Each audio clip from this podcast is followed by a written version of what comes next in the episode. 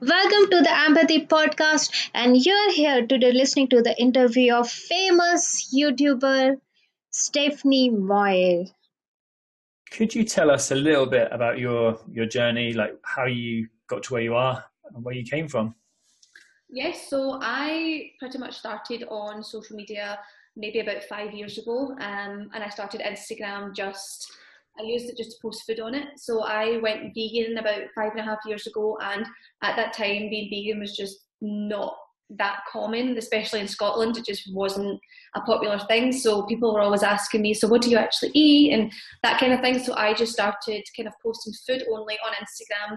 I wasn't even posting anything about myself. It was always just food, food, food. Um, and then interest just kind of grew from there into developing a blog. Um, and then I kind of started posting more that I'm into fitness. Um, I started working out in the gym, and of course, the association between the gym and vegan was very much like, oh, can you do that? Is that a thing? Um, so that's when I started making YouTube videos and just trying to show what I eat, how I train, and how both can come together very, very easily. Um, and then from there, two years later, I now have a vegan only fitness site and yeah everything's just kind of rolled and progressed kind of as time has went on so it's really really exciting. Yeah because you've got a huge following on youtube. Is, is that your main platform? Obviously instagram's yeah. big as well or? instagram and youtube both of them yeah. Yeah but you started off on youtube uh, yeah, I think I started posting a bit more regularly on YouTube. Um, yeah. I probably now I'm more so posting regularly on Instagram just because it's slightly easier. Um, but YouTube, I do absolutely love it. So I feel like this year I really want to give it a lot more dedication than what it's had the past couple of months, um, and just really kind of get back into showing people how to how to eat vegan weight training. yeah, definitely. So was there was there a way that you built it up? Um, not really. I was very much focusing on like hashtags on Instagram and because that's the easiest way to find things. Hmm. Um, and then of course just commenting on other people's pages that were relevant, and then you kind of start talking to them. Then they start posting on your stuff, and it kind of just kind of grew into a bit of a community. And that was the way it kind of started growing. Um, YouTube again was kind of just noticing what people were actually searching for, um, and kind of you know calling your videos after that and uh, using keywords and that kind of thing. So um, like what eating a day and you know as a vegan this kind of stuff um, is really really popular. Yeah, that makes sense. Um, so was there any any particular apps or tools that you used? Um, do you just mean in general, like what I use for? Yeah. Did you like use um, BuzzSumo or anything like that to kind of find out what was trending for that yeah. side of things, or and also what do you use now just as like to make life easier? Yeah, I've been using Google Trends recently. Um, okay. I've just kind of found out about that. Honestly, I'm really, really um, not well versed on all of the apps that are out there yeah. to use, which I could do with looking into. Um, but normally it was just kind of looking at what other people were doing and what people were responding best to, and also what people were asking for as well. So you know, I put on Instagram like what kind of videos do you want to see, and people do just there was general topics that were coming up that the mass majority wanted to actually see. So that as well as asking the audience what they want very much helps. Um, obviously, they engage with that a lot more as well if they've specifically asked to see it. Yeah, that makes sense. Yeah, ask the audience, you know, give them what they want and, and give them good engagement. I mean, that's that's another one of the things I've noticed that you do is you give really good engagement. You know, you're you're answering the comments and stuff. Like, does that take a lot of time? And and how do you manage your time? Honestly, I feel like I could be better with it, but it's, it's, it's I call it mission impossible because there's Instagram direct messages, there's comments, there's YouTube comments, there's emails, there's Facebook comments, Facebook messages, there's literally a hundred different ways that people can contact you. And I do have admin time. That's every morning. I spend an hour on comments and try and go through and answer as many as possible and like direct messages and things like that. Obviously, you never get around to answering them all. Um, but I do try and dedicate like an hour a day to going through the ones that I feel like need the most attention, if you like. Um, but it is also mission impossible to answer every single one of them. Yeah, definitely. Um, and you still manage to get your gym time in. Oh, most important time. and Gymshark, you you work with Gymshark and you work with other brands. How do they come about? Do they approach you? So with um, Gymshark, they approached me when I think I had about fifty thousand followers at the time.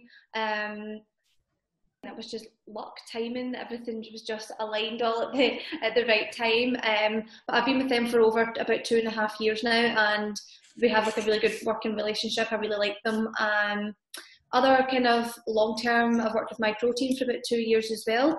I started with them kind of more on like an affiliate basis, and then I kind of reached more back out to them and says, "Look, I want to do something long term," um, and then things grew from there with them as well. Um, but in terms of like one-off collaborations, things like that, that's it's a two-way street. Sometimes people come to me, sometimes I go to them. It really just really just depends.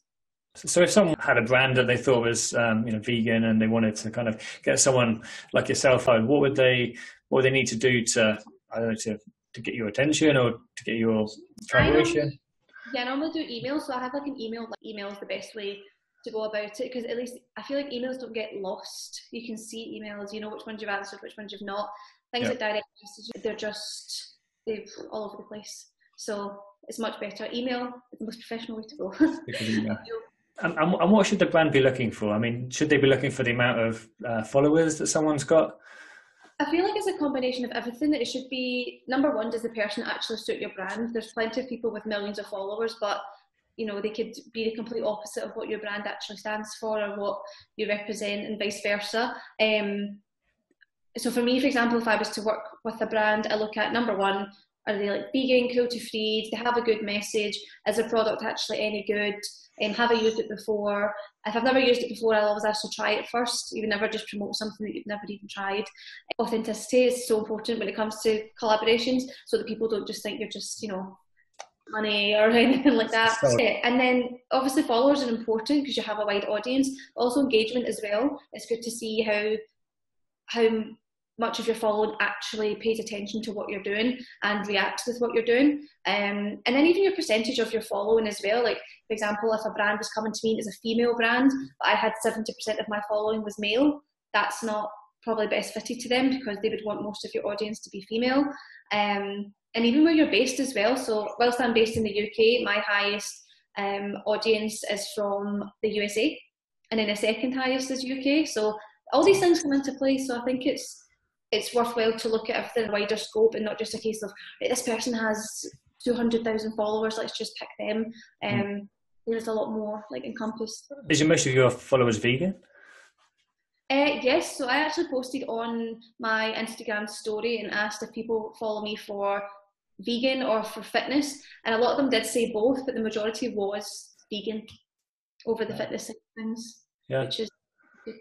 Yeah, maybe they start out for just fitness and then they turn vegan, which is which yeah, exactly, yeah, exactly. Yeah. I just wanted to kind of go off off that subject a little bit and move into success.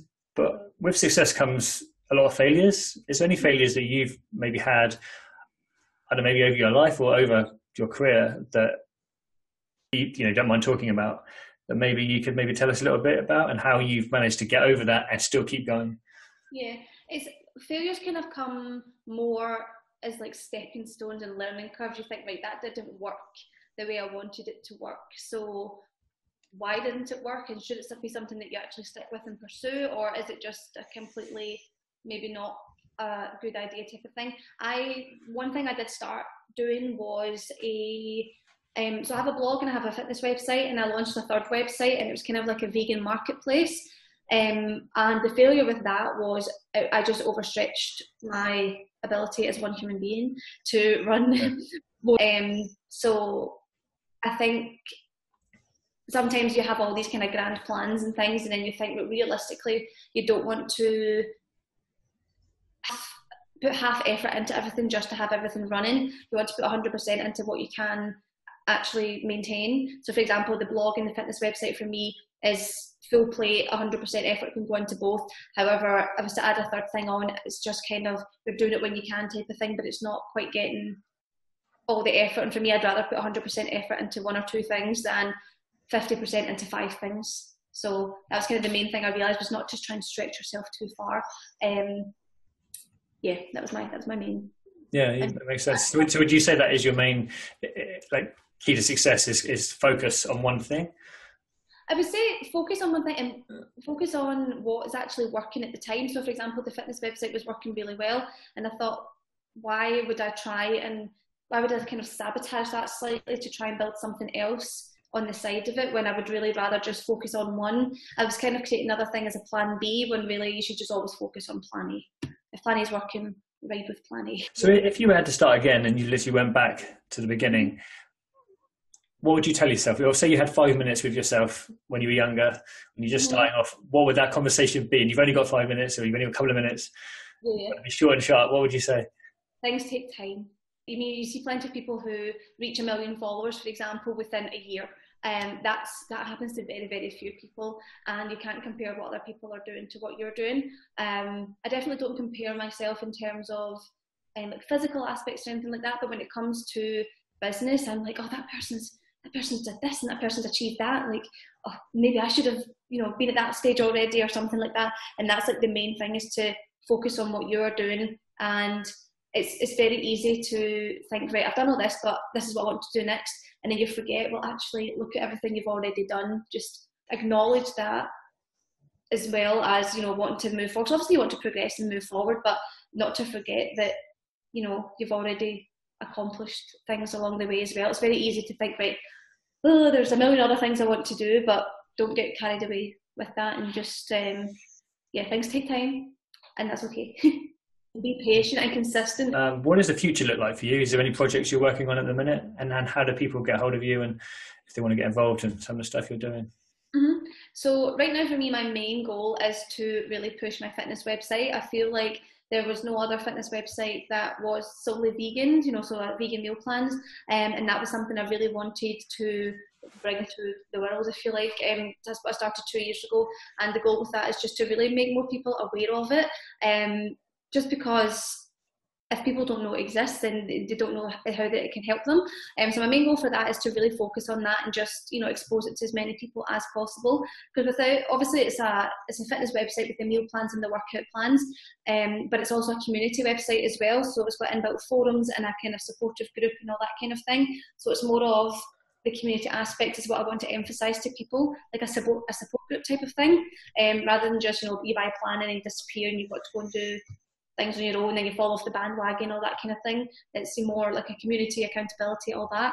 So it's really kind of just trying to help as many people as possible through that website is the main goal for this year. Um, a few, a few other things in the pipeline that I can't tell you exactly what they are. Um, I've got two secrets um, that I'm working on and hopefully will be um, out in the world within a few months anyway. So keep Brilliant yes, look forward to that. So, if people do want to get onto the the online coaching, how do they find that? Just just type in. Um, so it's called Vegan Aesthetics. So you can just type in Vegan Aesthetics into um, the internet, or it's always the link in my um, Instagram bio, always the first link in my YouTube videos as well. So that's just the easiest way to find it. Cool. Thank you very much. Yeah, I really appreciate that. Thank you for, for your time. No, thank you very much for having me. Thank you so much for listening to our podcast. I hope you enjoyed Stephanie's interviews. And if you like the podcast, subscribe us and also follow us on Facebook, LinkedIn, and Instagram. And I'll see you here on the next week. And have a great week.